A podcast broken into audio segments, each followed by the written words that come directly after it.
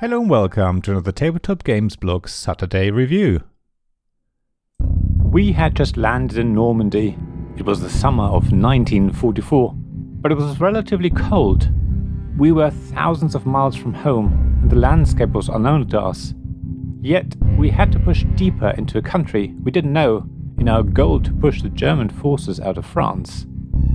There was regular machine gun fire and mortar bombardment. It was really scary but remained undaunted Normandy by Trevor Benjamin and David Thompson from Osprey Games. As the introduction intimates, the game is set in the summer of 1944, shortly after the D Day landings on the beaches of Normandy. The United States had already lost around 29,000, with a further 106,000 wounded or missing. The losses for the other Allied nations weren't much less, Germany lost 30,000 troops, with 80,000 wounded and 210,000 missing. It was a brutal battle and the largest naval, air, and land operation in history, but it was only the beginning. The landings opened up much needed second front against Germany. It took just under a year after the landings for Germany to surrender. As everyone knows, World War II saw an unbelievable amount of death, suffering, and atrocities. The victory of the Allied forces over Germany put an end to the Nazis' final solution and led to the formation of the United Nations. The war saw tens of millions of people being killed, many of whom were civilians who died at the hands of Nazis who persecuted not only Jews but also many others. We must never forget the atrocities committed during and just before World War II by the Nazi apparatus. The game. In Undaunted Normandy, you either play as the United Nations or Germany. You play this game over a number of scenarios that represent different missions carried out by the US 30th Infantry Division. There are a number of double sided square cardboard tiles that represent sections of terrain. They are set up in different combinations for each scenario. You also get two decks of cards, one for the US and one for Germany, and a large number of different cardboard tokens. These represent objectives, troops, and other elements in the game.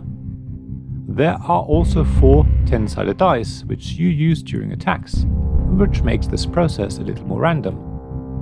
The main mechanisms in Undaunted Normandy are hand management and deck building. Every scenario starts with a different selection of cards based on the mission played. You divide these cards further into your deck and your supply. Like in any other deck building game you will have played, you shuffle your deck at the beginning of the game. Every round you then draw a number of cards into your hand, four in this case. You play these in any order you want on your turn and then discard them in your discard pile.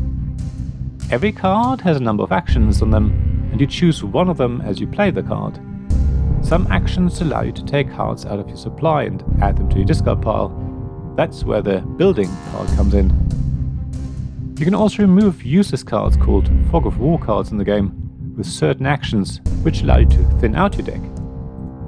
Most of the time, though, you will want to scout the map and move your troops around, or you will choose to attack.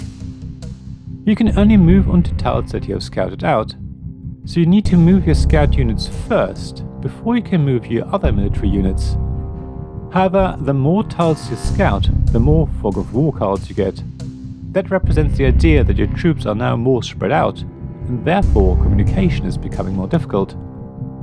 Attack is a matter of counting the terrain tiles between your unit and the target unit, then adding the defending unit's defense value and the cover value of the tile the defending unit is on. So, a wooded area may offer a cover value of 3, while an open field has a value of 0. You then roll a number of dice depending on your unit and the type of attack you're carrying out. If at least one of the dice is equal to or higher than the defense value of the unit you're attacking, or if you have rolled at least one 0, then your attack was successful. There are different types of attack as I mentioned. You can literally try to kill someone who can just lay down suppressive fire. The former is harder, but if successful, the other player will have to remove a card from the game. The latter is easier but only slows down your opponent. Their unit is considered suppressed. That means when they're next used, they just become active again, but don't carry out any actions. It is amazing how different every scenario in Undaunted Normandy is. Depending on which side you play and what the current mission is, you may just want to lay down suppressive fire to slow down the opponent, while you slowly build up your own hand. If you time it right, you can then strike with full force when you're ready. In other missions, you just have to try and rush a win and hope for the best. There are also scenarios where you start out in the open. You quickly have to find cover before you can coordinate an attack. You really have to spend a little time at the beginning of each game evaluating the map and your objectives before deciding the best plan of action. Some scenarios look like they're heavily weighted towards one side rather than the other. It feels unfair. However, as you start playing, you realize that the perceived benefit isn't actually as big as you thought. With some clever maneuvering, you quickly outflank the other player and claim the objective points you need to win. Speaking of objective points, many scenarios' goals is to basically conquer specific locations and control them to win. However, there's also always the option to destroy your enemy's rifleman units. Winning that way is called pinning, because it's only the rifleman who can control a location. So, if you can't control locations, you can never claim the objective points you need to win. It's something to bear in mind and can be the better option in some cases. Undaunted Normandy sometimes feels like it will never end. Both sides have found their perfect cover and have dug themselves in. There seems to be an endless exchange of fire that slowly whittles down both players' forces. You're about to offer a draw when you suddenly spot an opportunity, or maybe your opponent sees something you've missed. Quite often, the game ended suddenly, at a point when it felt like it could continue for another half hour or more. I was often really surprised I sometimes felt that sudden victory was just a matter of being lucky with my card draw, or that the other player just had had bad luck. Other times, I felt like I had found the perfect moment to strike and gained a deserved victory. In most cases, one player simply didn't see the opportunity their opponent had and left themselves wide open. Undaunted Normandy is really clever in that respect. You always have to make sure you've covered your bases. It's easy to be lulled into a false sense of security, if you take your eye off the situation for a round, your opponent could get the opportunity they need to win. You also need to keep an eye on the cards the other player has in their deck and which they have played. More often than not, you can use your own cards in a much better way if you know that the other player no longer has certain cards in their draw deck. It's very much like most deck builders in that respect. The verdict Placing a game against the backdrop of one of the bloodiest and most brutal wars in history is never easy. Focusing on a smaller section of World War II does make it a little easier. As the rulebook says, Undaunted Normandy is based heavily on the US Army Rifle Platoons of World War II, and more specifically on the actions of the US 30th Infantry Division in Normandy from 10th of June to 13th of August 1944. However, as players, you're still faced with reenacting the killing of people in a battle. That's not something that's easy to accept. Undaunted Normandy tries to remind players that there were real people in this war. The cards show names of soldiers, and I quote, to add to the sense that you are in command of real soldiers and not pure abstractions, as the rulebook points out. They're not necessarily names of some of the people who actually fought in the campaigns that the game's scenarios represent, but, and I quote again, have been generated from names that were common in the period and are not meant to refer to any person living or dead. There are very few wargames that really bring the brutality of war to life. In most wargames, players are distanced from the death and suffering of people, and Undaunted Normandy is no different. Removing cards from play or taking tokens off the board doesn't convey any sense of someone losing their life. At the same time, you do get a small sense of the panic and chaos that can reign on the battlefield. As the commander, you know exactly what you want to happen next. But when you draw your next hand of cards, you don't always get the option to execute your plan. It doesn't get any easier when more Fog of War cards are added to your deck, reducing your options even further. As you play, you do feel the helplessness that the commanders must have felt as they watched their troops being killed, without any hope of being able to help them.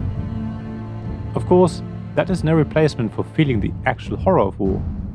Undaunted Normandy's rulebook concurs by saying that the core mechanic of deck building is an obvious abstraction.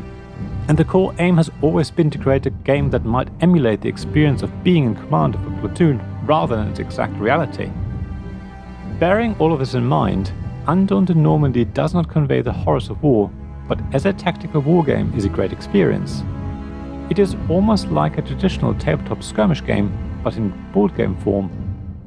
Other than counting tiles and adding cover values, there's no measuring or endless dice rolling.